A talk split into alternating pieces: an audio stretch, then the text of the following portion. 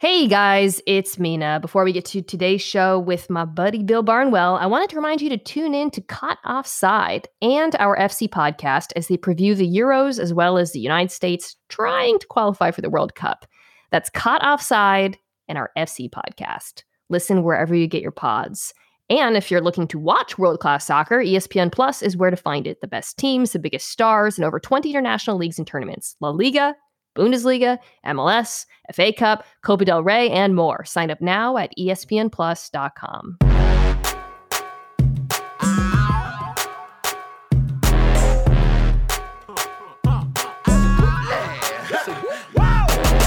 Welcome back to the Mina Kimes Show featuring Lenny, the only NFL podcast where one of the hosts thinks tighten up is what happens when you lunge and you pull on your collar. That's Lenny.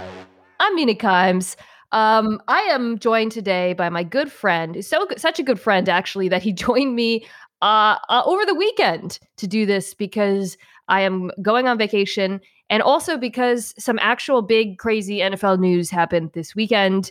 Bill Barnwell, our long national nightmare is over. Actually, I can't really keep using long national. I feel like the Dak thing was actually a national nightmare. Mm-hmm. The Julio thing only lasted like really two weeks. Uh, this is only a nightmare in the city of Atlanta. Mm, well, at least they the Hawks won, so they've got that going on going for them. It was um they almost blew it at the end versus the Sixers, and I honestly was about to text Charles McDonald just for like a mental health check. But um yeah, so the Falcon side of this I've already talked about a lot, just kind of you know, some of my puzzle like just I guess being a little bit confused by some of the decisions made with respect to the timeline in terms of, you know, restructuring Matt, drafting Kyle Pitts, um, mm-hmm. This is about kind of what has been expected for a while in terms of the return. I think if the Falcons had gotten a first round pick back, Falcons fans would feel a lot more, well, a lot better about it. But they didn't. They got um, a 2022 second round draft pick and a 2023 fourth rounder. They're sending a 2023 sixth rounder to the Tennessee Titans. So, Bill, I want to talk to you more about the Tennessee side of it um, mm-hmm. because you know th- this is a massive division, potentially playoff changing trade. Do you like it for Tennessee? Whew. I think I'm okay with it. Okay. Like I think I I, I think it's fine. Like I, I understand why they did it. I think it's an okay decision, but it's not the sort of slam dunk I think some people are making it out to be right now. Like mm. it's not it's not the DeAndre Hopkins trade where it was like, oh, not only do we get a superstar right. receiver, we also get rid of, you know, this awful contract. We trade a second round pick. That was like an obvious over the top victory for Arizona, even if it didn't fix their team necessarily. Yeah. For Tennessee. So here's let me try and make a couple arguments and you tell me whether they change the way you feel about it. I don't know. I mean, are you where do you stand on this deal actually before I, I get into it? I think that it makes a lot of sense for Tennessee given their timeline, given that they do want to win now, given that they're in a bad division, given that they had a massive gaping hole at wide receiver. Mm-hmm. That said, I don't think it changes the landscape of the AFC. I I'm I agree. I mean, I, I think that's basically where I came in, but I don't know I, I, think they should have made a move, but I don't know that a move for a expensive veteran wide receiver, as good as Julio, Julio Jones is, and he's incredible.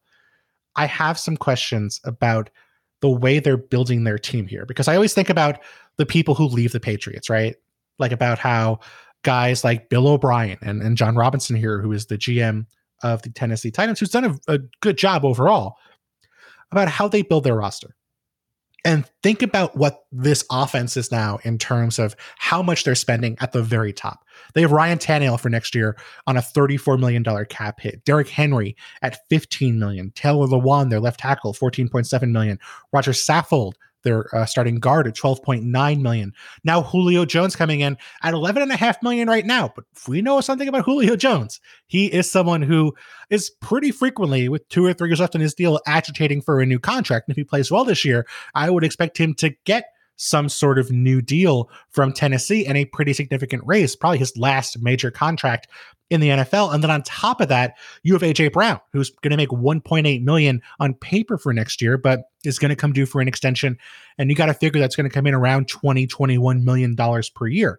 I mean, that's 90 million before you even get into any new deals for Jones or Brown. Maybe you cut Saffold. That's not out of the question. But like they're going to spend probably something around $100 million of their cap, so about half of the cap on six, five, maybe offensive guys. Like that's not how teams typically win in the NFL. And it's not typically how like a team like the Patriots have won in the NFL. This is not really how Bill Belichick has built his teams. It doesn't mean it's right or wrong, but I think that sort of is the first thing that stood out to me is just mm, raises some questions about what the plan really is here. So I screwed this up because we should have done the football side of it first and and had like been very fun and talked about like just what an incredible assortment of talent this is on the offensive side of the football and then done yes. the buzzkill cap stuff yes. after um but I actually think they're they're sort of intertwined, Bill, because you mentioned Derrick Henry. That's a contract that the Titans can move on from. Um, part of the reason why, yeah, that I didn't object too much to it when they did sign it, and I also think there's a that sort of ties to the football side because you look at this Titans offense, which is one of the run heaviest offenses, if not, I think maybe just mm-hmm. behind Baltimore in They're football. two, yeah, yeah, okay. So eh, you look at that and you you say, well, why would you trade for an elite wide receiver if you're going to run the football? And I, you know, I think that's an assumption. Like we are making there the notion not only that Derrick Henry will be on this football team for several more years, I guess would be two more after this season, and mm-hmm the the idea that this is still going to be a very run centric off- offense that's based on the offense that the Titans were and mm-hmm. we know that they've got a new offensive coordinator in Todd Downing because Arthur Smith left which I you know I've said I view as a, it's not a good thing for Tennessee because of how good um, Arthur Smith was but mm-hmm. I think the while I in many ways it's easy to envision Julio Jones slotting into this like play action heavy offense. Um, mm-hmm. you know, and, and taking advantage of those wide gaping holes in the middle of the field and, and the deep ball that uh, Ryan Tannehill has been very efficient at throwing. Um, I also think that there's a reason to believe that if you have AJ Brown, you have Julio Jones, your offense is going to evolve a little bit. Yeah, that's absolutely fair. And they did lose Jonnu Smith this year as well. So it's not as if you figure they're going to come out and run more 12 personnel yeah. than they did last year. They're going to evolve a bit on offense, and that's totally fair. I, I think they have to, because I think if you don't, you're basically the Stefon Diggs, Adam Thielen, Kirk Cousins, Dalvin Cook Vikings, mm. where you have a team that you know wants to run the ball. Clearly, they value running the ball in Tennessee, and they're paying a running back and a couple of offensive linemen big money because they want to be a run first football team, where they have been a run first football team in the past. Now they're going to have Tannehill making significant money. I think he's going to be top five for cap hits for quarterback this year and probably somewhere in the six to seven range next year.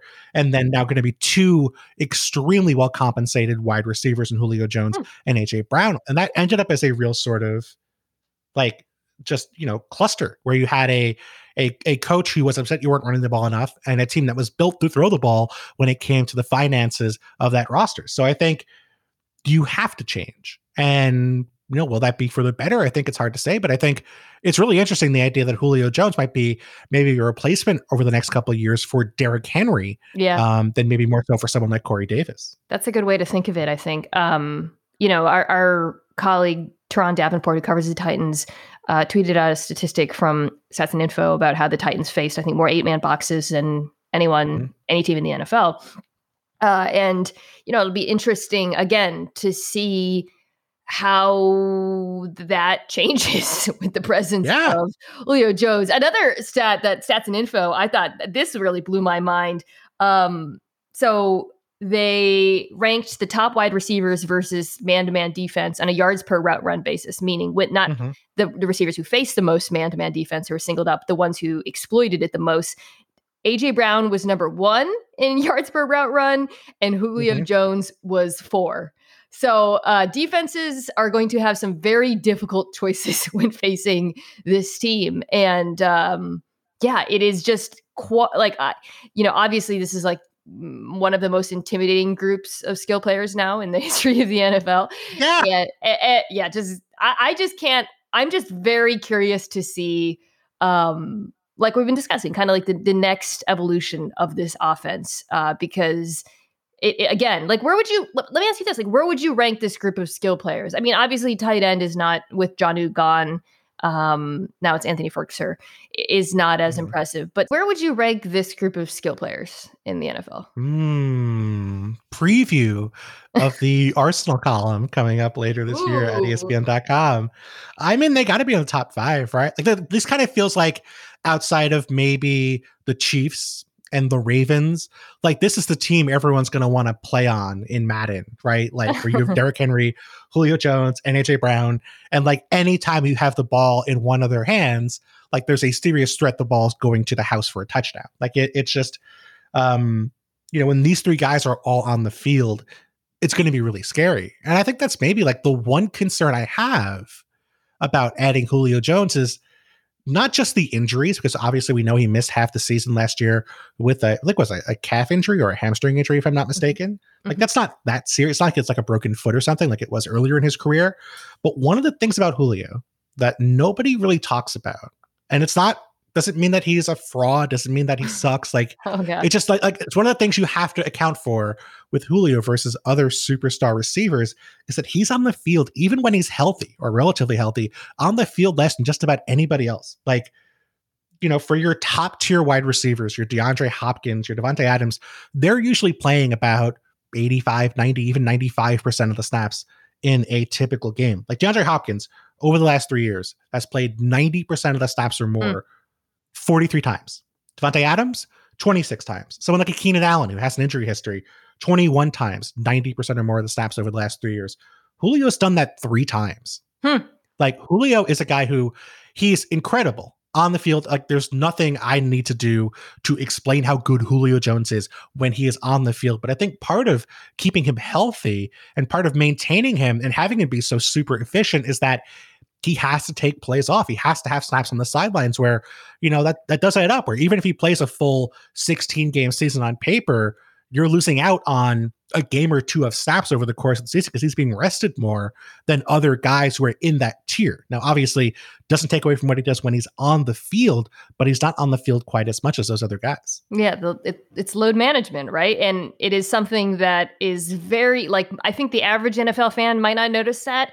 Um, the average Julio dynasty owner like myself definitely knows that when we see him running off the field, and it's fine. I'm not complaining. The touchdown thing is way worse, which, by the way, it is funny that now Arthur Smith's coming to Atlanta and they're like switching places, and I was excited mm-hmm. for Julio to take advantage of the whatever touchdown, the red zone offense, but we'll see how that goes. Um, but yeah, it, you're absolutely right, and it is a thing where I think if they still had Jonnu Smith, I might say, well, the Titans mm-hmm. are probably going to, you know, continue to use as much uh, 12 personnel as they have in the past. But I think the notion is okay, well, now you've got Julio Jones.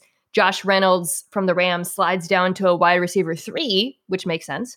Mm-hmm. Um, but you're right. Like Julio is not going to play as many snaps as your typical wide receiver one A, which is what how I would describe him in this offense. So um, yeah. it, it's still then, incredibly explosive, but there's mm-hmm. yeah, it, it is not the Hopkins trade.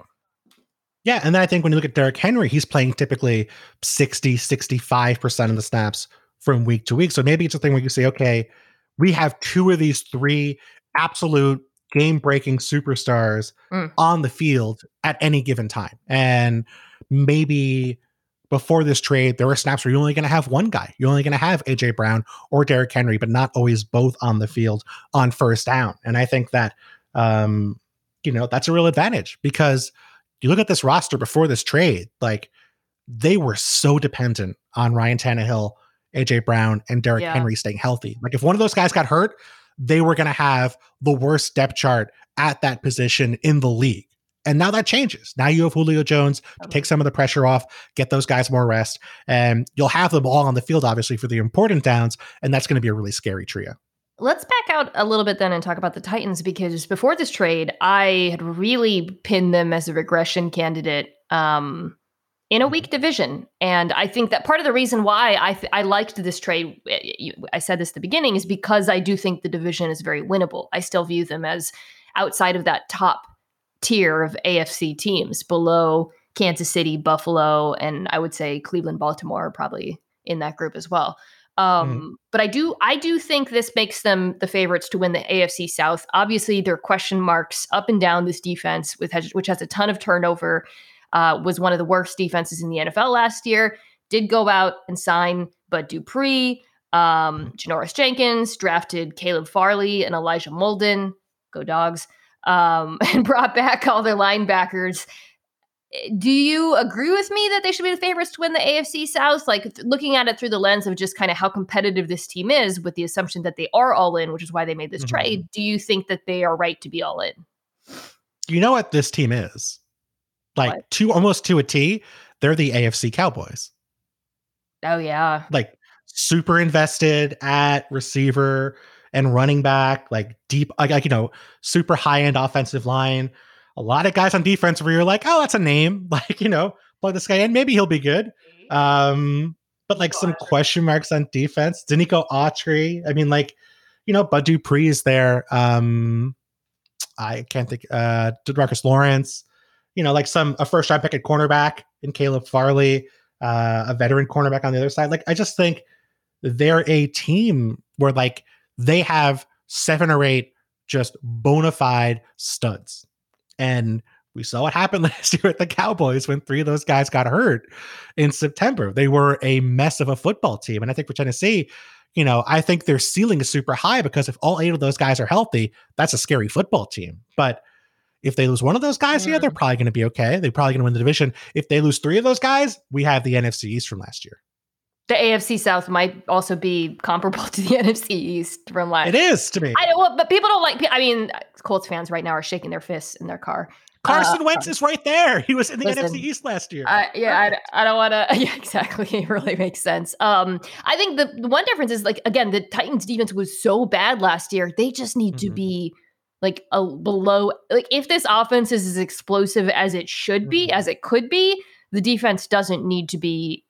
I would just say like below average is probably good enough to win the division in my mind. That's what I was. That's what I was telling myself about the Cowboys last year too, though. well, it, it was, Cowboys have kept Dak, we might actually, you might be right. right. Uh, so I mean, I, I really, it's like to me, if those eight stars, if those eight guys who are to me top five, top six at their position all stay healthy, hmm. I think they can compete with an average health season from the Chiefs or an average health season yeah. from the other teams at the top of the division. But again, that's risky. Let's let, us let us wrap up the Julio discussion by just talking about some of the other teams involved by which i mean the other teams that didn't make the trade um mm-hmm. the entire nfc west apparently yes. uh i think the entire nfc west every team is all just relieved that no one else in the nfc west signed julio i think kyle shanahan actually said that at a nascar uh race today he also uh, said that I think it was his first NASCAR race, which I was like confused. I was like, Kyle Shanahan's a NASCAR fan, and then he, he had real videos. Anyway, so I think all the the Rams, the Seahawks, and the Niners are all kind of pulling down their guns, a la Michael Scott and uh, Ed Helms and Rainn Wilson in the office. Um, but the Packers were a team that uh, I have to think there there's some I guess, disappointment amongst the fan base, mainly because probably they were mm-hmm. hoping mm-hmm. it would be like, this is what we could have done to, to bring Aaron back. Um, mm-hmm. And then the Patriots were the other team. I feel like that was really sort of being positioned as a likely trade partner. What? How do you feel about those teams today? Yeah, I mean, I think they were like like the Ravens. At least there was some discussion about them. I don't think that ever really made too much sense. Um, and the Chiefs, like if the Chiefs were going to do something and just blow away the league and just try to fit Julio Jones on their cap for like a year, the cap isn't know, real. That, yeah, the cap isn't real, and yet the Falcons just traded away like a Hall of Fame player for a second round pick next year just because, like, just eh, just we, we wanted to get rid of him. Um, yeah, I mean, like, I I would have liked the Packers just for like the sheer entertainment value Like, like I like you know the they have the announcement. Like I, I can picture like the press conference of Julio Jones becoming a Packer, and then like Aaron Rodgers like sneaks onto the podium and like hugs Brian Gutekunst, and everything is fixed, and the Packers are suddenly like the scariest team in football again. Um, but that didn't happen. That's fine. I'll deal with it. But um, I mean, Tennessee, the only thing that didn't make sense was just because Julio is probably going to get more expensive after this year. You would have figured that at least I would have figured he was going to go to a team that had a quarterback mm. on a rookie contract. I think that always made the most sense, and which is why I lean towards a team like Jacksonville as a possible fit. But I do think that you know Tennessee at this point, like you said, I think they're all in over really the next year or two to win with this core. You kept saying Jacksonville, which I think makes total sense. And I actually, I, I, we were on NFL Live, and I was like, you know, Bill Barnwell wrote this great column and he talked about Jacksonville and it makes a lot of sense. And the looks on everyone's faces of utter disinterest when I brought they're like Jacksonville. No, we want to talk about the Patriot. Oh God, I'm confirming everyone's um, suspicions about our biases. Um, yeah, it, I I agree. I, I I think it's also noteworthy that the Falcons. Let me give you guys a small win that you didn't have to that the team didn't have to eat any of Julio's salary because I think if it had been one of those other teams, I'm sure they were all asking for that, you know, and the fact that the Titans took his entire contract is a, a, is a small consolation for Falcons fans to lose the greatest player in franchise history. Okay, so like, would there have been a better time to announce this trade for mm. the Falcons? Like, they didn't bury it Friday at like 9 p.m. Like if they could have done it during the um like the announcement of the Senate race, that would have been the best time to trade Julio Jones I think, I think, for the Falcons. I, I, think getting the Hawks W really was huge. you know, maybe they put in some calls, got got some fouls on extra fouls on Joel Embiid. This goes this goes all the way up. All right. That's enough Julio talk for today. I promised a mailbag. I asked for questions, and you guys sent in some great ones, um, both via Twitter and also in the reviews on the iTunes page for this podcast. And I really like them all. We're going to start with one about a player that um, Nate Tyson and I talked discussed a bit, but I want to discuss with you in more detail, Bill. The question is from that Oakland kid who asks, "Will Derek Carr play well enough to get him another extension? If so, what does that look like? Four years, a hundred million dollars." I, I I find Derek Carr really interesting because it's like he plays for a team that seems to be constantly trying to get rid of him or constantly debating whether or not he's good, mm. even though he has clearly been one of the better parts of this football team over the last few years. So he signed his contract in 2017. This kind of got me thinking about it. And it was a very team friendly deal, by the way. They could have gotten out of it. That's part of the reason why Derek Carr is constantly rumored to be on the move, is because the deal is reasonable and they can get out of it.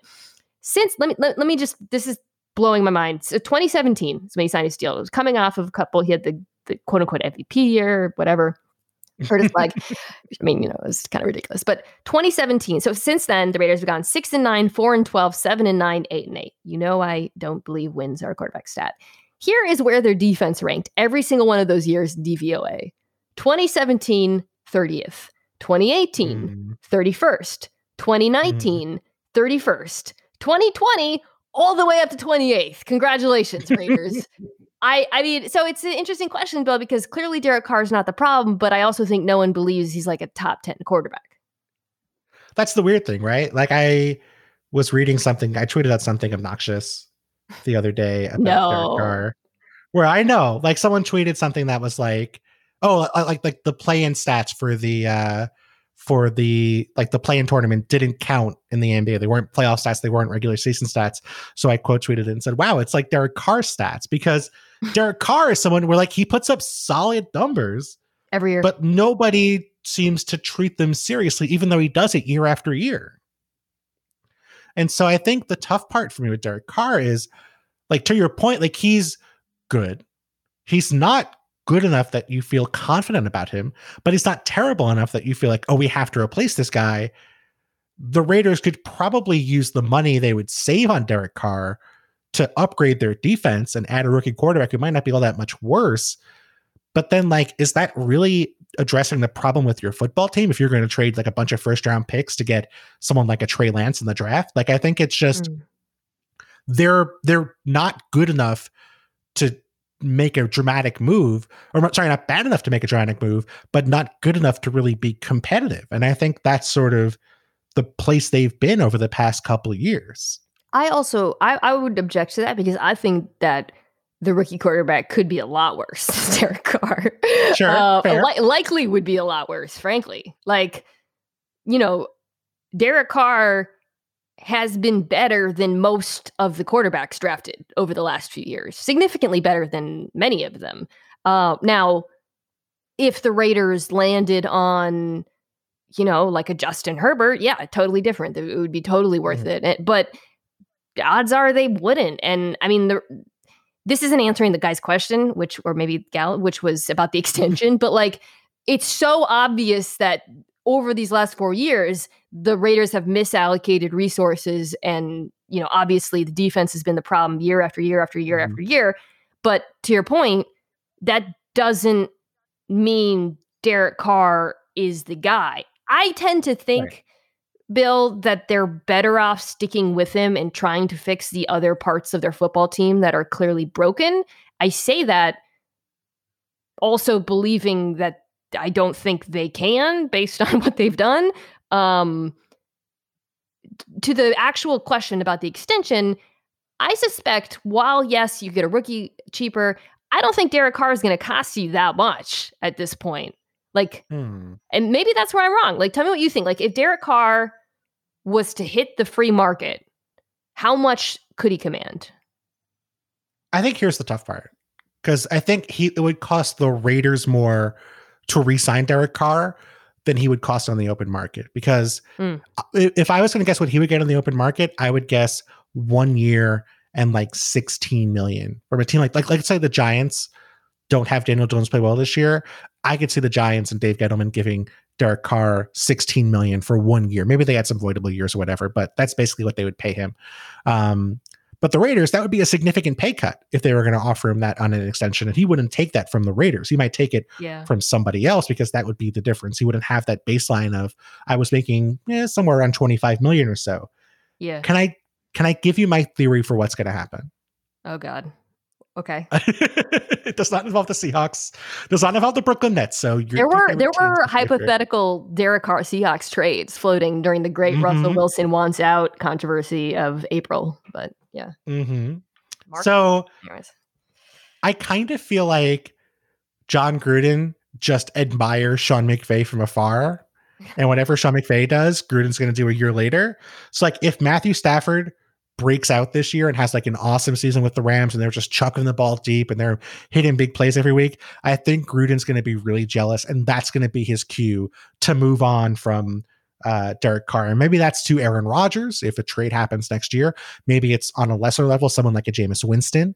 Um, but I do think that would be the moment where he would say, okay, I'm sick of this guy checking the ball down. Like Derek Carr can throw deep, but does not throw deep very often. Like we need to get a different kind of quarterback in here. But if Stafford doesn't really do that, maybe they'll stick with Carr. I don't know.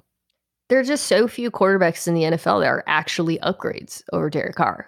Like that's that's the issue. It, it's like the curse of the B to B plus quarterback, right? Like, Mhm. are you actually going to get a guy who's an A minus and above? Probably not. Maybe, maybe you will. Um, you know, we talked about this uh, yet last week. Derek Carr did get better last year. He did throw it deep more often, but even Yes. So, it's still something he should clearly do more, especially because he can and he does it really well. I feel I, I don't even want to get into that. It's like such a broken record.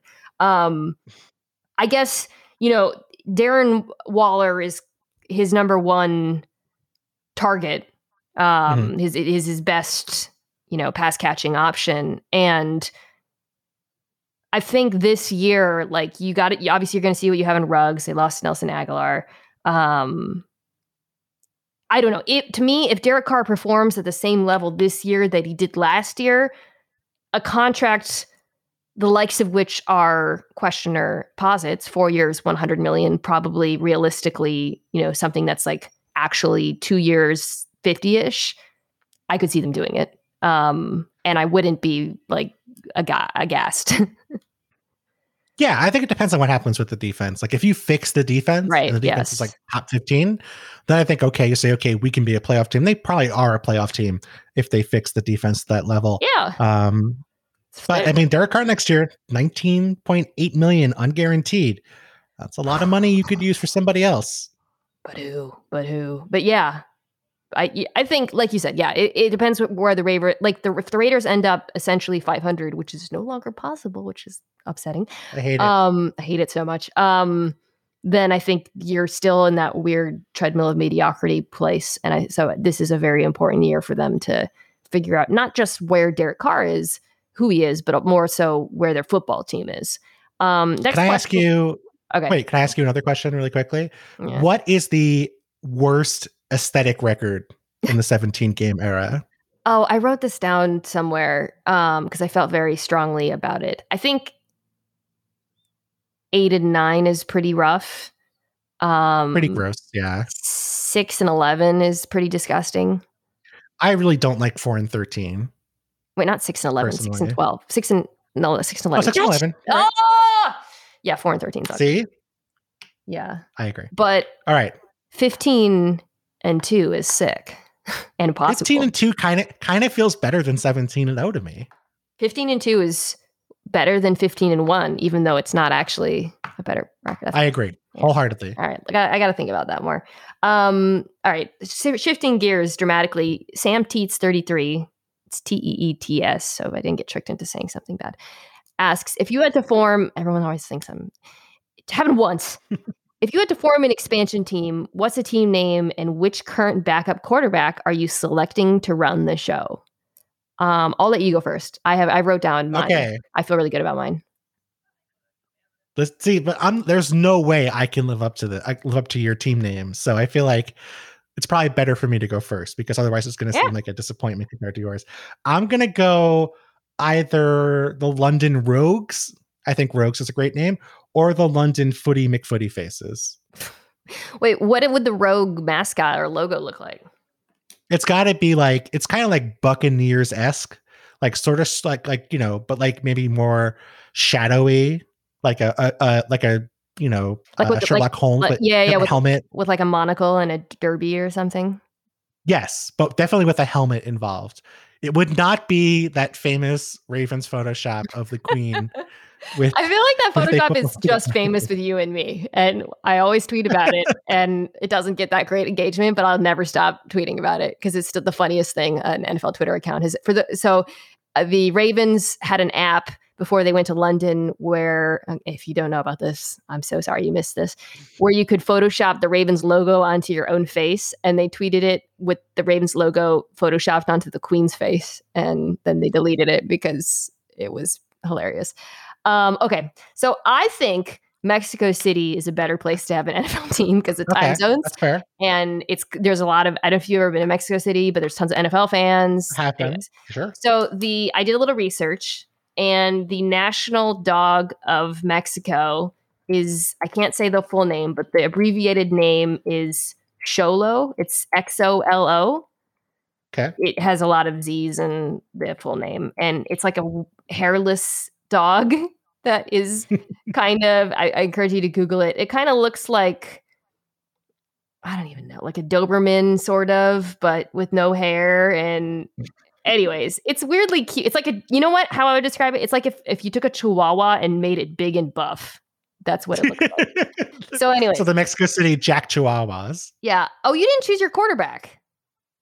I'll I'll you give your team name Okay. and quarterback, and then I'll So. I'm the Mexico City Xolos, X O L O S. Feel like it's a cool name, easy to say. Love dogs.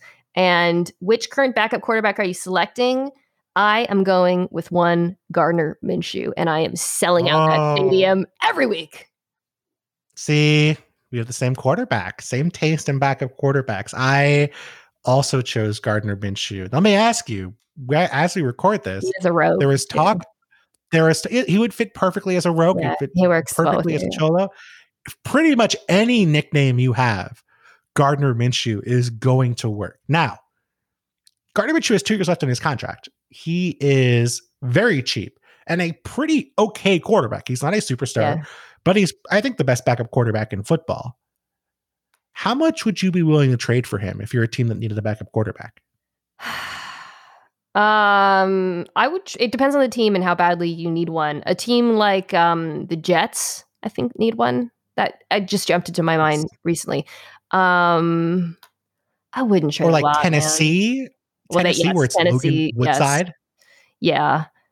Uh, maybe like a fourth. I think that's fair. I think I, I think I'd be willing to go to a three, but I would I would absolutely trade a fourth because like if if Ryan Tannehill gets hurt, Tennessee's season's over. Like I said just last year, and they all got out. mad at me. They were like, "Cole McDonald is the truth," and then now he's not anymore. Um, Mariota is also, I think, would be the second choice behind Minshew. But again, I'm launching an NFL team. I need butts and seats. it's Minshew time. It's not Mariota time. Um, although Mariota had that one like good game last year when he played at, uh, and then, but also Yeah, it, was also shocking when they cut to him on the sideline. You saw he had gray hair, and I, it was just upsetting that Marcus Mariota. It was like when Jason Witten shaved his head Ugh. for that one season with the Raiders. and then all of his hair came back. Uh, young Gabral. Okay, so back to a more serious football question. Um, actually, I, I do really want your thoughts on this one. Young Gibraltar Gibraltar asks, "Is shut up? Is the secret to Wentz returning to ideal form taking off the camo half sleeve?" He's kidding. What is Indy doing not signing a wide receiver? That's the real question. So at the moment, Bill, Indianapolis's uh, group of pass catchers include, well, yeah, I would say skill players because you could throw Hines in there, but T.Y. Hilton, who came Mhm. back on a one year, $10 million deal, and then Michael Pittman Jr., who they drafted 34th last year, Yeah. Zach Pascal, Parris Campbell, and then Jack Doyle and Mo Alie-Cox. Um, do you think that they erred in not aggressively? I think they were in the mix, the Golladay mix, maybe, but they never, you know, uh, offered. There was never like a big report of Mhm. them going after it. And I forget Golladay, any of the big wide receivers. Do you think that was a mistake? Mhm. Can I please answer the first half of the question? Please. Because yeah. I'll tell you, I will tell you what I want to happen with the half sleeve. Okay. I would like to see a ceremony where Carson Wentz formally retires the half sleeve and just like the Sisterhood of the Traveling Pants, hands it to the new owner of the camel half sleeve, who is our friend Dan Orlovsky. Oh gosh, And he wears I, it I was I was thinking the the it's the opposite of the traveling pants because the half sleeve curses you, and that uh, Wentz should leave it in Philadelphia to try to curse them. He should he put it on the Nick Foles statue when it goes up. oh man, I wish. Um, I hope it doesn't curse. I don't want it to be a curse. I want it to be a boon. But clearly, Uh, it's not. clearly not. Yeah, it's not a boon. Yeah. I, you know, I feel like they're in between a rock and a hard place at wide receiver because I think on paper, they're sitting here saying, okay, Michael Pittman's going to take a step forward in year two, which I believe. They're saying Parris Campbell can't possibly be as injured as he was last year, but of course he was injured for pretty much the entirety of his first two NFL seasons. They bring back T.Y. Hilton on a one year deal, who they, I mean, we know Chris Ballard loves continuity. We know he loves having guys who have been there in the locker room who they trust. I I I think they can still add somebody, but I don't think they should have been in the market for the Golladay types. Like I think they should have been in the market for Juju. I think they should have been in the market for Will Fuller. I think I would have had rather have had those guys than T.Y. Hilton. But I think Hmm. even if they're going to resign um, Darius Leonard and Quenton Nelson in the weeks to come, which I think they're going to, they could still add somebody. They're still going to have the cap space to add a guy. And I think it wouldn't shock me if, let's say, the Jets cut Jamison Crowder. It wouldn't shock me if Hmm. he ended up in Indy, or if the Giants want to trade Sterling Shepard. I wouldn't be surprised if the Colts sent a late round pick to the Giants, and if the Giants ate some money traded for Sterling Shepard. I, I think they're going to be in the market to maybe add one guy in veteran free agency in August and September. Um, but I think if they were going to re-sign Hilton, I feel like they want to run it back one more time and see if, what they can actually do with these Uh, three guys all on the football field at the same time. So you mentioned Nelson and Leonard. The you know upshot of the Colts having some good drafts in recent years is now they got to sign these guys. Braden Smith is also a 2022 free agent, and Mhm. um, this came up. You know, I when we started throwing out we on various shows started throwing out teams for Julio Jones. I said both the Titans and the Colts should be in the mix because they both need wide receivers and they also both can win that division because it's not a good Yes. division. It's very winnable. Um, you know, I got some pushback because of the aforementioned contracts, but the Colts have so much money. And Mhm. Julio's deal is not that expensive. Now, it is possible that Julio would want an extension, and that complicates the picture. But as is, you know, Julio's like $10 million, $11 million after next year and the following. Like, it's mm-hmm. not a lot. Um, I don't know. I, I think it's it's a very un Chris Ballard thing to do. So I don't think they're going to do it. But if you actually want to rehabilitate Wentz's career and you think your team can compete now and win the division, I feel like they should at least consider it. Yeah, I think they have to consider it. But remember, they're sending possibly a one or a two oh, to the yes. Eagles next year. So that's that that also is complicated because I when we were doing the trade, I was like, I don't know what it's gonna. I don't even know how that works. it's like, can you trade a hypoth- conditional pick? And I guess you can. Right, and they could trade a 2023 pick, but do you really want to have now you've given up your 2020 first rounder for DeForest Buckner? You're now trading your 2022 one or two for Wentz, or for Wentz now 2023, you're giving up a one or two for Julio Jones. Like it's tough. I mean, I think yeah. if you think Julio Jones is a absolute lock of a superstar, like you make the trade. But so I don't know um, that they think like he's that guy. Yeah, I mean, apparently a lot of teams don't. Um, Michael Pittman, fun fact, not fun fact. Uh, most penalties of any wide receiver in the NFL last year, despite not. I, I randomly was looking at this. It's Pittman and then Tyreek Hill and DeAndre Hopkins. I did not expect to see Pittman there because he wasn't like a huge vertical threat. Now, some of that is Phil Rivers, you know, but uh, I think they want him to be this like the true X number one outside guy. He's got the size and speed. He just wasn't quite that guy last year. Now, again, he was productive in you know, not he didn't play every game, but I thought that was kind of weird. It is strange. I will say, I really hope that there is at least one reporter embedded with Philip Rivers for the first Sunday of the NFL season. I want to know what he's doing. I want to know like if he just starts yelling at people randomly, like at the deli.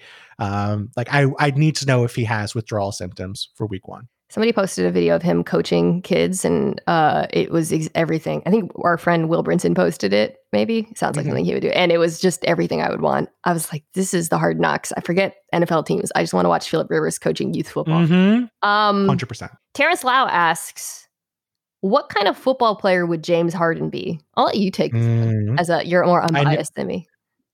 I knew this was coming. And i don't want to be critical because i know how near and dear to your heart your beloved Brooklyn Nets are. Here's my comp, and I like this one. I feel like I'm, I, this one's pretty accurate. Oh boy, I'm gonna say it's not mean. It's positive. I'm gonna say Steelers era Le'Veon Bell. What? And I think here's why. Because Le'Veon Bell is like he was famous for being so patient and and sort of making it look like easy. Like he was almost mm-hmm. lethargic at times with how he ran. He was patient. He was waiting for that hole to open up. He played a different style from so many other running backs where it's, you know, you got to hit the hole as fast as possible. James Harden, that's not his game. Um, Le'Veon Bell was versatile. He was able to exploit these simple things like just running outside zone effectively, running counter effectively, hitting, uh, you know, winning those ISO matchups one on one against linebackers and, and overmatched players into big plays. And I think with James Harden, you know, he's just hitting, uh, he, he's exploiting that sort of trick of being able to get tons of free throws by getting to getting in the paint.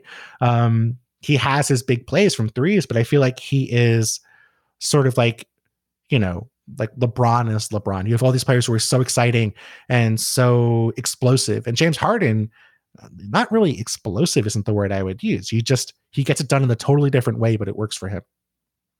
That was so much more thoughtful than anything I was going to say. That now I don't want to say anything. Um, I wrote down Torrey Smith, the king of pass interference. Oh yeah, that's, that's but, perfect. But it's perfect, except it's not because Harden's not like a speedster. It's just different sport. But I was thinking in terms of like effect on defenses um, in the game. Um, I love how much Torrey Smith, who's who seems by all accounts to be a lovely human being, uh, he really owns it now on Twitter. Like if you make jokes about it, which I really enjoy. Um, James Harden is six foot five, so he's kind of built like a he's like a blocking tight end, I would say. Um, who also draws a line pass interference. Um, okay, listener 006. I th- th- this is good question. What do you think the Niners defense with DeMeco Ryans will be like? And also, have they addressed the secondary? So Bill, I just want to start off by asking you: Did it blow your mind when the Niners announced that DeMeco Ryans was defensive coordinator, and you realized, "Holy shit, I'm old"? Uh, you know, it's been a rough few months for me. Um, Patrick Surtain Jr. entered the NFL. Asante Samuel Jr. That hurt. Entered the NFL. Like, it's not even like hurt. someone I, not even someone I grew up watching. Like, I wrote about Asante Samuel for years as a as a professional writer. So DeMeco Ryans becoming DC, like, it hurt, but it's just one of the many ways that I was uh, upset and cranky about getting old this offseason. So that hurt. But I mean, when it comes to him as a defensive coordinator, like my attitude toward coaches is nobody knows mm. what makes a good head coach. And I think that's also true for the coordinators. I mean, Robert Saleh was not a guy who, when he joined the Niners, was seen as like a hot prospect. I mean, he was with Jacksonville uh, on a, you know, coaching on a pretty bad defense behind Gus Bradley. I mean, he has made huge strides over his time with the Niners and was a great defensive coordinator by the time he left. So I think with Miko Ryans, it's not a satisfying answer, but I think especially early on, so much is going to come down to whether the guys he has stay healthy. Um, we saw Robert Saleh do a good job of, you know, making hay with the players he had, but mm. obviously the defense was better when he had a full complement of players to work with. So I think it is notable for I agree with everything you said. I also think it's notable that um, they kept Kris Kocurek, Kocurek, mm-hmm. the defensive line coach, who appears to have done an excellent job and, by all accounts, is a, a major key, I think, to the success mm-hmm. of that unit. I mean, th- this is a unit in San Francisco that's gotten really great uh, play out of unexpected pass rushers, right? Like Kerry yeah, Hyder, sure. who's now a Seahawk. So I also think that's important because to the question about the secondary, so the Niners basically brought back everyone but Richard Sherman, right? It, well, except mm-hmm. for Ahkello Witherspoon, who also went to Seattle. Um, so you've got, um, you know, all, all the DBs came back, uh, including some injury prone ones, which we can talk about in a second. But to me, the success of that group is going to largely depend on what it's depended on over the last few years, which is the pass rush. So it's almost like Nick Bosa coming back, I think, is as important to this secondary, this which is a bit of a fragile group, as any of the individual players. Mm-hmm, absolutely. I mean, I I don't want to jinx it. I don't want to say anything. I want to just let Jason Verrett play well in obscurity. I don't want to call any attention to him because I was so excited to see him play last year. But like they're counting on him to be a starter. And uh-huh. I, I, I don't think I think the best case scenario is he stays healthy and Bosa is healthy and the the front four is back to what it looks like or close to what it looked like in 2019 and they're awesome on defense. But like I just can't. If I was a Niners fan, I would be very scared to count on Jason Verrett to be healthy for 17 games, not even yeah. 16 games, 17 games in 2021. And to me, I mean, I just I think it makes total sense for them to bring Richard Sherman back on so many levels. And maybe they just don't want to do that. Maybe they want to go in a different direction. But I would feel so much better as a Niners fan if I saw that Sherman signed back with that team on a one year deal. Yeah, that's an interesting one. That that he really sounded like he was gone, you know, after the season, like the way he was talking about it, but still out there. Um, there are other teams like Seattle, uh, the Jets. Mm-hmm. You know mm-hmm. that also makes sense for him. Um, but as far as like Verrett, yeah, th- also like uh, Jaquiski Tartt has had injuries in the past. Yes, um, Jimmy Ward has Jimmy Ward has been injured. Like all these guys are good players, but it's like I said, it's a very fragile group. They also brought back K'Waun Williams, who's a very good nickel. That, by the way, is another interesting thing. So Williams and Verrett are both on one year deals. Uh, mm-hmm. And yet they they waited until the third round to take a cornerback, um, Ambry Thomas out of Michigan. I don't have strong opinions about him. Um, my buddy mm-hmm. Alex Sherman, who's a big Niners fan, told me that the signing suggests that they're going to use more press coverage. There's been reports of that, and he's kind of like a press guy. But I do think like, okay, you got these guys on one year deals and they're injury prone. Like I, I'm almost surprised they didn't draft higher at that position uh, given the looming needs. I mean, maybe they really like Thomas and they think you know he's a he's a gem, but it is definitely like if you had to pick one part of this roster that could break, that is the part. Yes, and I mean, I I would assume they'll address it. Maybe it'll be Steven Nelson instead of Sherman. Oh yeah, he's still Sure out would there. be- too, yeah. Sure, it'd be easier to address if you weren't paying Jimmy Garoppolo twenty five million dollars, but that's another conversation for another.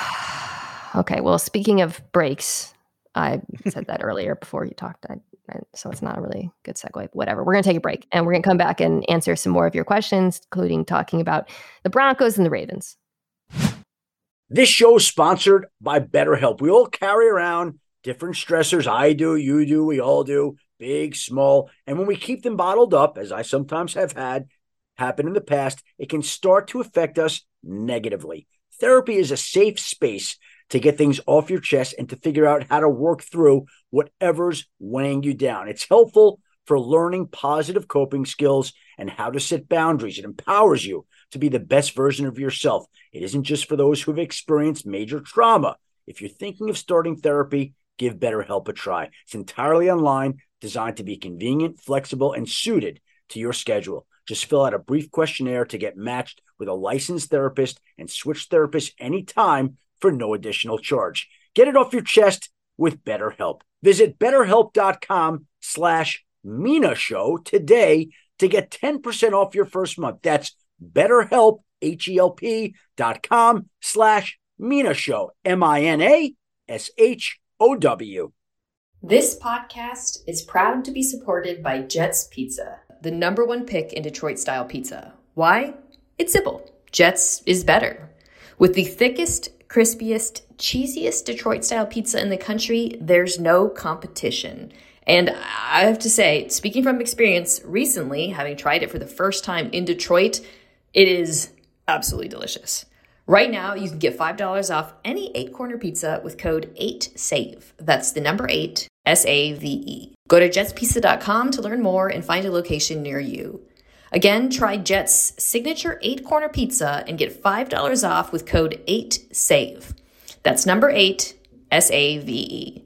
Jet's Pizza. Better because it has to be. All right, Bill. We're back.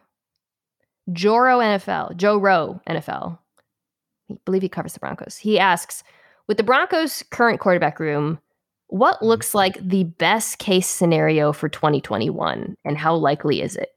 Well, sir, the best case scenario is trading for Aaron Rodgers. Yes. How likely is it? I do not know. if you happen to know, I think there's uh, a television show that would love to Yeah. find out when it's going to happen. How about it? Um, leaving the Rodgers possibility aside, this seems really easy to me. Like, it's much better for the Broncos if Drew Lock breaks out and has a big season than Teddy Bridgewater. I mean, just because number one, Drew Lock is signed for multiple years. Teddy Bridgewater, I believe, when he restructured, ended up on a one-year contract. Mm. Um, and I think on top of that, like we, the, the two people taping this podcast, are both part of the Teddy Hive. Like we both love Teddy Bridgewater. I think he's better than people are giving him credit for right now. But I do think that we've seen his ceiling might not be all that high. Like his floor might be pretty solid, but it's tough to imagine him playing at an MVP level for an extended period of time. I don't think Drew Lock has that in him, but we have a much bigger sample with Teddy Bridgewater Mm. where I feel pretty confident kind of projecting what his his ceiling and his floor is. With Drew Lock, we have a smaller sample. We just don't have as much information. And I don't think it's about to happen, but I would be more surprised if Teddy Bridgewater had an MVP caliber, MVP caliber season than I would be if Drew Lock had one. Interesting. Um it's tricky because like you said, yeah, the Teddy, we kind of know who he is at this point. Um, but last week when I was talking about him, I was like, there were two games uh with the Saints where he looked really good, and one of them was the Bucks and one of them was the Bears, where like he really averaged 10 air yards per attempt in these two games. But Mhm. we saw him all of last season, you know, and Teddy's Teddy. Um, our mutual friend Greg Rosenthal was defending him to me in text and said that um, if you take out red zone and I think like third down, his stats were really good or something very specific. Um, but the, I think what's tricky about this is you're you're right. Like the ho- the best case scenario for the Broncos is that Drew Lock takes another step forward, right? I think uh, what's complicated is because the Broncos defense is so good, I believe will be that's a projection. It is almost like would you rather have the safe quarterback who can take care of the football and where it's more complementary with the defense, right? And who can benefit from the great skill players uh, that Denver has and get the ball in their hands? Or do you want the higher variance quarterback because you're in the AFC West and you're not going to win by playing safe? It's a complicated question. I agree with you though. Like the best case scenario is that Drew Lock is good. I just think it you know, he did play a whole season pretty much and we, he also played 4 years of college. So like it's not like I like we've got more of a sample size on Drew than we do on like Tua, you know, like mm-hmm. in the NFL. And if I was a Denver fan, I wouldn't feel great about what I saw last year. No, I mean I, I don't think it's likely for either. Um this does feel like it would be a great landing spot for Derek Carr, though, huh? Let me, yeah, let's do that. With Derek Carr, how good is this team? I mean, they're not going to, trade. you know, it's division, same division and stuff. I just want to, as a thought experiment. I, I, I think they're 11 and six. Definitely if I had to pick it, like, I, like I feel like it's a playoff team. I feel like it's a, a top 10 you know, maybe definitely top 12, maybe top 10 roster outside of quarterback, which is kind of like when you do quarterback stats without the red zone or third down. Like those are important for a reason. Um, but like this is a team that is crying out for competent quarterback play. And I think there are so many players in this team who have shown flashes or who look really good for long stretches of time where it's just like they could be really impressive. They just had a quarterback they could rely upon, and maybe that's Teddy. And I think that's that would not be out of the question. I think like the the you know the floor obviously like like the average season you'd rather have Teddy playing Teddy football than Drew Lock playing Drew Lock football. But I think the ceiling, uh, the question there is Drew Lock. I'm going to read you a quote from Jerry Jeudy talking about the two quarterbacks. Mm. Who was it? Somebody said, I don't give a shit when asked about the quarterback competition. It was a defensive player on Denver, which is just delightful. But uh, Jerry Jeudy does give a shit because he's catching passes from these guys. So he was asked about it and he said, um, both of the guys have a different type of spiral and air to the ball. Drew has more of a hard spiral, and Teddy is more of a floater. You have to adjust to the certain way they throw the ball. You have to focus on each person and catching the ball when it comes out of their hands. Um, I that is they truly are the two types of humans. Um, Jerry Jeudy had all those like some of those kind of weird drops last year. Maybe he wants the floater. Maybe he wants that catchable Teddy ball.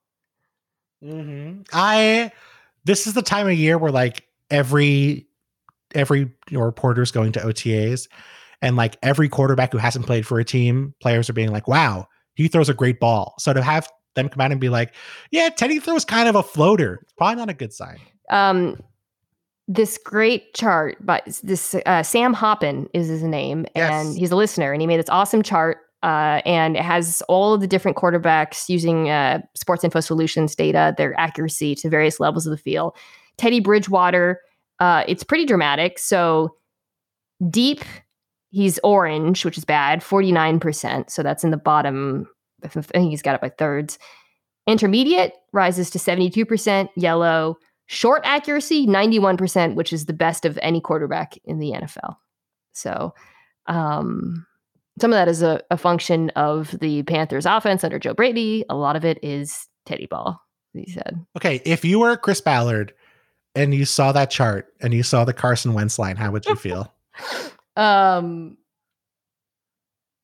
it's it's like shades of red that I didn't know were on computers at times. He okay, in I, I would see the Carson Wentz has one green spot, which is his scrambling. So I get mm. I get Carson Wentz on the move. Um, man, it is it's a rough look for Carson, but uh, yeah, it's who you know what the uh, other interesting thing about this chart is Kirk Cousins has like all greens, like in the same we were talking about Derek Carr being like the the B plus court. like Kirk Cousins is the ultimate, always looks amazing statistically quarterback. Yes, Rick Spielman may have commissioned this chart. Kirk so. Cousins is like the uh like when people want to kill us on analytics and like tell us to, you know, stuff our pocket protect, protect or I don't know, what do people say to nerds? Give us wedgies. Stuff them in a locker. Watch the yeah, tape. Wedgies. Watch the tape.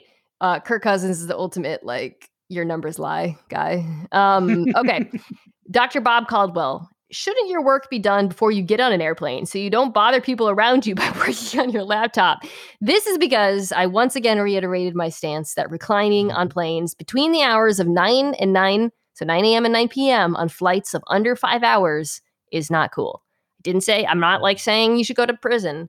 I'm just uh, saying what I believe because some people want to get on airplanes and work, and it's impossible to work if you're the person in front of you is reclining because you can't have your laptop out. And and I said this on around the horn. I can't believe they let me or they put it on their Twitter account. When everyone reclines, the person behind you has to recline, and it creates a horrible human centipede effect where the person at the end has to eat, you know what? Bill, do you agree or disagree? Uh, I'm just gonna say that I blocked this person, and I went back and looked why I had him blocked, and it was because he told me to stick to football. So, uh, I'm not. I don't feel like I'm upset to say he's an idiot to suggest that you should have your work done before you get on an airplane. Um, no, people should not be reclining. It sucks. Like I, I technically yes, like I I understand that your space is technically the space you can recline into, but that still sucks. And people should be more empathetic. And at the very least, you should not recline your seat back at full speed without seeing what's behind you. And if the person behind you is maybe working on a laptop, because that is not a friendly thing to do. Also, tall people. Think of the talls with their lanky knees. Um, mm-hmm. J.E. Austin. This is a good question. Uh, I don't know if you saw this. Uh, Greg Roman said Lamar might be under center more this season. That's not how I it, but so he says, as a Ravens fan, Greg Roman said Lamar should be under center. Does that make sense? Uh, I think this is really interesting, Bill, because Lamar was under center, I believe the least of any quarterback since he's come into the mm-hmm. league. He's been the least of any quarterback in the NFL. Um, so because I was trying to grab uh like splits and see how he performed, and they're just meaningless because it's so little. Right. So that's right. not an exercise you should do. Um, I think part of the case for it is that um play action works yes. better under center the Ravens use a lot of play action, but it would open up a different part of that. And actually, was looking for stats on play action under center versus a shotgun, and Ben Baldwin had done the work. I think the, the he did 2010 through 2017 or something. Anyways, I found it on Football mm-hmm. Outsiders. Um, first down under center play action, 8.3 yards per play. First down shotgun play action, 7.8. So pretty meaningful. Mm-hmm. Um, so you can see why. But are, do you feel like that makes sense for the Ravens given Lamar's skill set and some of the issues with the offense? I hate it. Ooh. I absolutely hate it. Yeah. Here's why. Yes. What were what in 2018 and 20 uh, 2019 when he was MVP, what were we all saying about Greg Roman and the Ravens and how smart they were? We were saying, "Oh man, you got to fit the offense to your quarterback strengths." And the Ravens have done that with Lamar Jackson. So you're now taking a guy who not just at the NFL level, Mina, but I went back to the college level and looked at his college stats. Oh. He he dropped back 36 times under center in 3 years at Louisville. It's funny because they were always saying like we're going to use him under center more in Louisville. and then right. apparently. Right. And you know why? Cuz he's really good in the pistol and the shotgun. Like yeah. Yes, I understand that play action works better under center. I know the Shanahan style offenses want to be under center, and I think you can make it work. But like this is the exact opposite of what we said all the you know for the last couple years about the Ravens, where it's not building an offense to your quarterback's strengths. You're now building an offense yeah. where your quarterback is being asked to do something he has not done at any level. Like Lamar might be able to do it because he's super talented, and I think like if you want to go to play action, you know, if you want to mix it in maybe one more time per game or have him under center one more time per game, no, that's not going to be the end of the world. But if a significant portion of their offense, like if it's 10% more or 20% more than it was under center, that is a negative for me. Like I think the benefits of you know getting play action and getting that sort of mm. cheat code of play action under center is going to be more than countered by Lamar going to a place where he's not comfortable. Especially because you're RPO game from the gun should be so effective because of what you're able to do yeah. running the football out of the gun with Lamar and the other right. backs. And like you spent, right. you know, the, this freaking first round pick on J.K. Dobbins last year. Um, right. And on top of that, like to me, it's not as if the Ravens had a super complex, super interesting, super varied passing attack last year, throwing downfield out of the pistol. Like they have had a very rudimentary, like downfield passing game. And to me, that's not Lamar. To me, that's the sort of the they haven't really given him any answers. Like a lot of their passing attack is just verts downfield and then um, the deep over route where you have to clear out because they're expecting so frequently a single high safety. They're thinking, okay, you have to put a safety in the box to stop the running game. We're only going to face single high safety. Well, we're going to run four verts because that's going to challenge that deep safety in the middle of the field. We're going to give him basically, he's going to have to pick which one of the vertical routes he has to take, or we're going to run that clear out route with a go route and then run the deep over behind it because that's going to clear out that deep safety in the middle of the field. We're going to have a wide open guy running over the middle of the field behind him. And that does happen. It does work. But like you have to have more than that. Like they have a very amateurish deep passing attack on paper. And whether it's David Culley, whether it's Greg Roman, I can't say, but I think they can do more to expand that passing attack out of the pistol and out of the shotgun without having to put him under center. Yeah. And if you're playing more. I think last year they played more quarters in cover two than the year before. There was some for sure defensive adjustments. Like there are passing concepts that you should be able to employ um, to beat that. And, and now you have the wide receivers at your disposal, you know, who again should be able to get open or God forbid, win a contested catch. Um, yeah. So yeah, I, I I I tend to agree with you there. Um, you know, I, I don't think like the issue is, you know, make just the fact that you can like maybe get a few more shot plays off of play action is not enough to completely change your passing attack and yeah, and I mean how it's integrated Bobby, with the run. We have sorry. Mm-hmm. No, I'm sorry. Bobby Petrino has a book like on the pass concepts Lamar Jackson was running at Louisville, and it's a pro style offense. It wasn't like they were running like the same sort of rudimentary stuff the Ravens were running um, for Lamar downfield at the pro level. Like he was running a, a much more complex offense at Louisville when it came to the passing game. So I think there is that room to work with there. All right, last question. Jeff, before my questions, Jeff Diamond 612 asks, how convinced are you that Josh Allen is now a great quarterback for life after two week season oh, and boy. one great one what is the chance of a Wentz like reversion? Oh boy, this is gonna get me in trouble. Right? Like there's no there's no satisfying answer here. Like someone's Mafia. gonna get mad no matter what I earmuffs. At Apple's Mafia earmuffs. I mean, like I think there's a satisfying a answer. Oh, oh, okay. Oh, wait, say what you're. No, no, go ahead. Go ahead. I don't. No, I, no, I want. I want to hear your. I think a lot of the indicators pointing towards a Wentz reversion were not as present in Josh Allen's breakout year. So that's all I was going to say. I agree. Yeah, I agree. Um, is there a guy you can think of who had a season like this? Maybe like a Daunte Culpepper, maybe, no. or like just an incredible season, and then he was not that guy five oh. years later. Whew. Uh, I thought you meant like this level of improvement. Um, a, this level of a breakout and then a reversion. No, because there are like guys who have had like really productive offensive seasons. Um, but when you, they they were productive for reasons that are like scheme or skill player, not not not entirely, but I think what makes mm-hmm. Allen so unusual is yes, he had he he already had a good scheme, and then he had they added Stefon Diggs, but so much of it was just things he did, right? Like that's what's so unusual about it.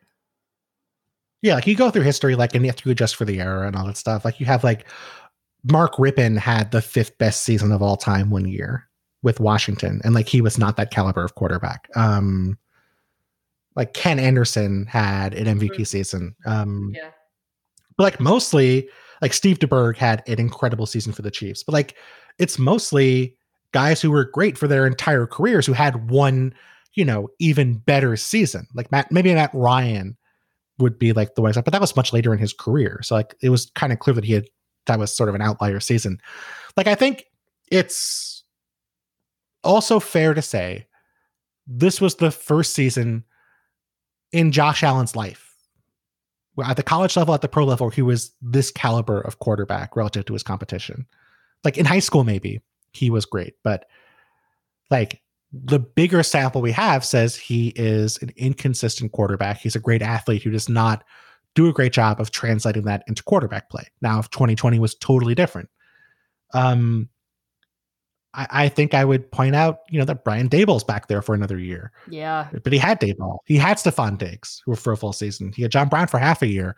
Uh, the interior, like the guards were hurt, but he had Mitch Morse for 14 games. He had the tackles for 16 games each. Like there were factors aiding him in that process. And I think if he doesn't have those things, whether it be in 2021 or maybe if Daboll gets a job somewhere else in the future, I think that would make it more likely he would decline.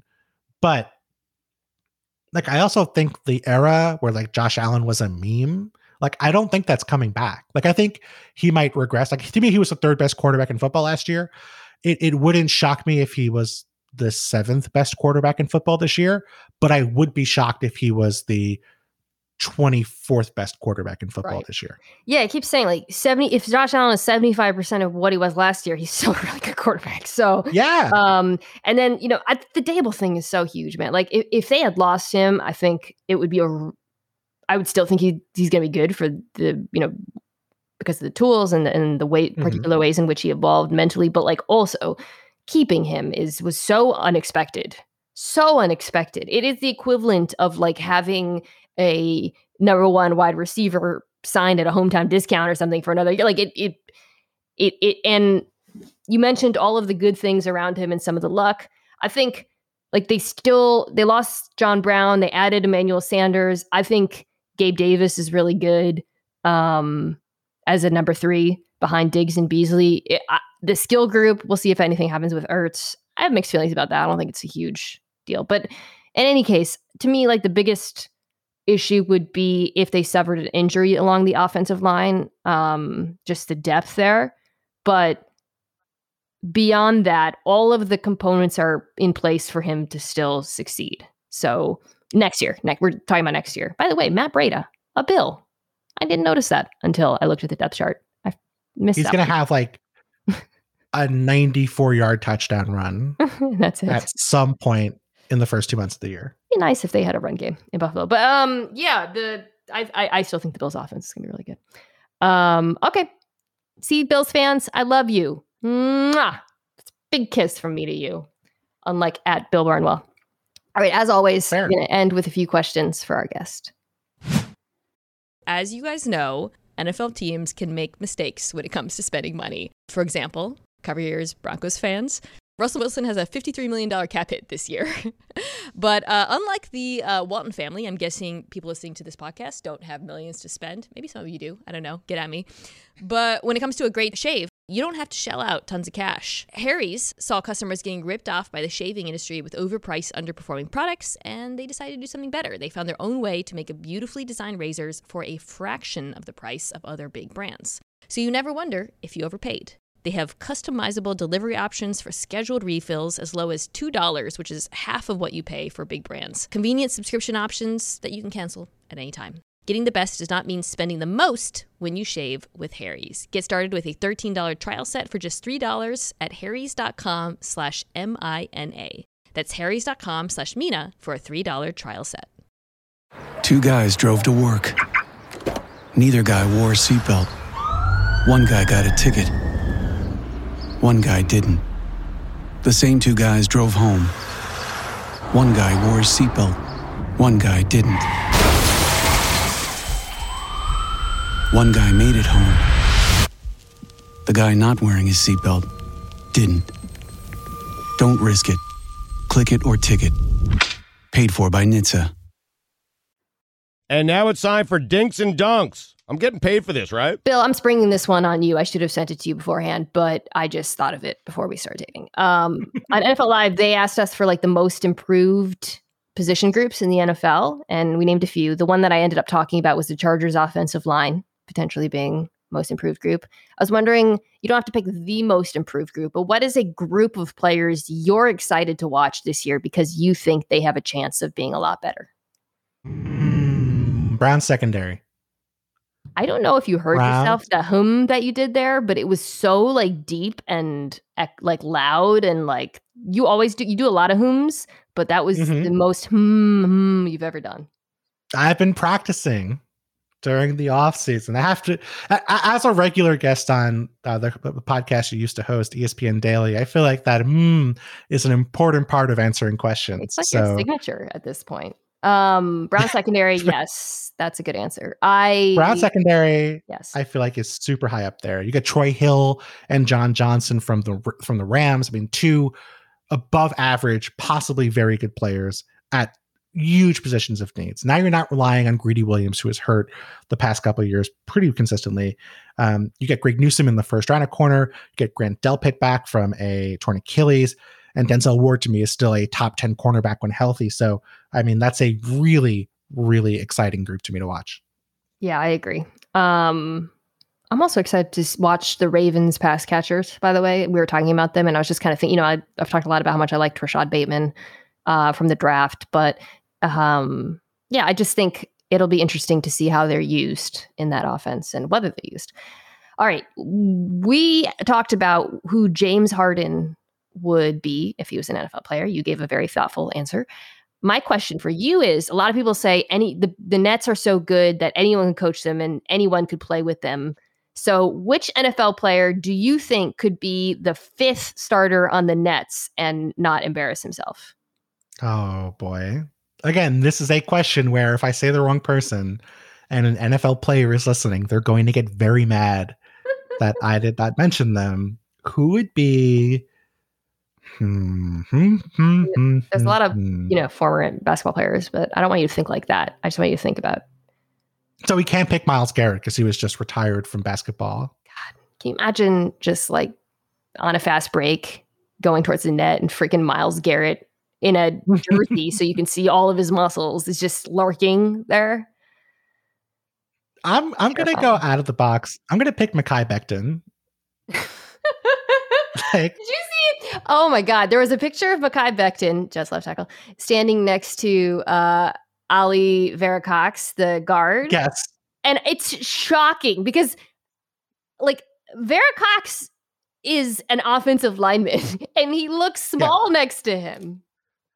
Yes. Al, uh, Alijah Vera Tucker is Oh, Alijah six- Vera Tucker. I'm sorry, Ali Vera Cox. Because You're getting- talking you're getting about Mo Ali Mo Cox. Ali Cox. I was thinking about him Yeah, playing in the not- I'm sorry, Alijah. Ali I Tucker. Ali Vera Tucker is Vera Tucker. Is six foot uh six foot four and 308 pounds and he looked like a child It's incredible. I want to stand next to Mekhi Becton so badly just for the photo. yes i, I just just for sheer intimidation i want Mekhi Becton in the paint I love him. Oh man.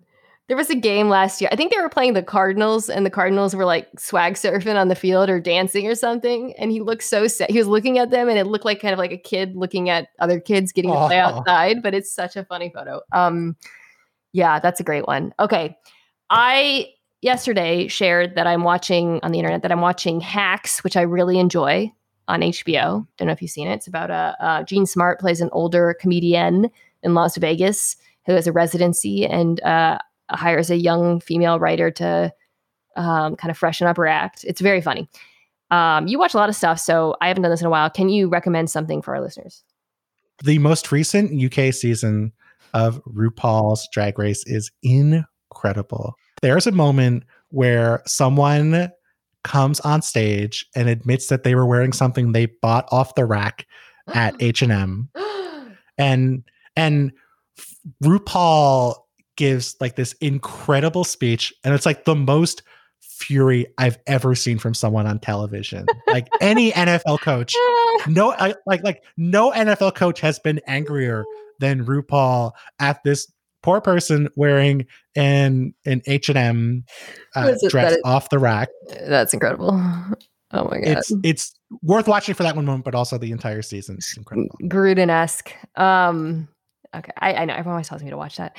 Uh, question four. So, uh, recently, AJ Dillon, you think you know where this is going? Packers running back revealed that he named his quad, his famously large quads, Quad Father and Quadzilla. so you made a, I thought, a very funny joke in response. You said those are sounds like pizza toppings you ordered during the pandemic. I have a question. I was wondering if you could help me brainstorm names for Saquon's quads so that he can strike back because Quadfather and Quadzilla is pretty good. I would have done Quadfather and Quadfather Part Two personally, but Quadzilla is funny. That- that's your Um, commitment commitment to the bit, which I think is is well earned. Thank you. I mean, is this is this simple? Like, shouldn't this just shouldn't he just be Saquad Barkley? One quad is Saquad Barkley. Like, like, like just he's just Saquad. Like he doesn't need Oh, names. he should start going by Saquad. Oh God. Yeah. Like, is it is it that simple? Like, like I, you already have Quan. Like, you're so close. Why not just take it?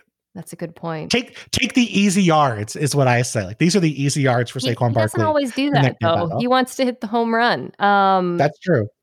what if he named one Quad Gurley? That would be really weird. Who else is Quad name? Chuck Quad, like the political commentator. That's weird too. I, I yeah. Hmm. uh, what if he went in a different direction and called one of his uh, legs Quadam Hussein? That's really strange. That would be really weird. Oh, is it that much stranger than than Chuck Quad? yes, it is. What that would th- th- there'd be a lot of uh, hand wringing about Quadam Hussein in NFL meetings, and I mean, geez, Louise, you thought kneeling was bad. Quadam Hussein, um, then that would that would cause major stress in where You would have plenty of stuff to talk about. That's true. Yeah. Yeah, that would give us a whole segment. Quadam Hussein. Is he going to lose his endorsements? This is such a weird question. Okay. I'm going to I'm going to end as always with the question from Lenny. Um, so Lenny is not on Twitter. He is not the person who goes by complicit Lenny, but he does look at Twitter and he just wants to know how you feel about the fact that Sunmin Kimes is accruing followers at a rate that means she's probably going to surpass you this year. I've already had one member of the Kimes family surpass me in followers very quickly. Um, so I, I've already made my emotional peace with that. Um, how would you feel if she passed you at some point? um so the it, the tricky thing it's always frankenstein is the doctor and the monster is just called the monster right?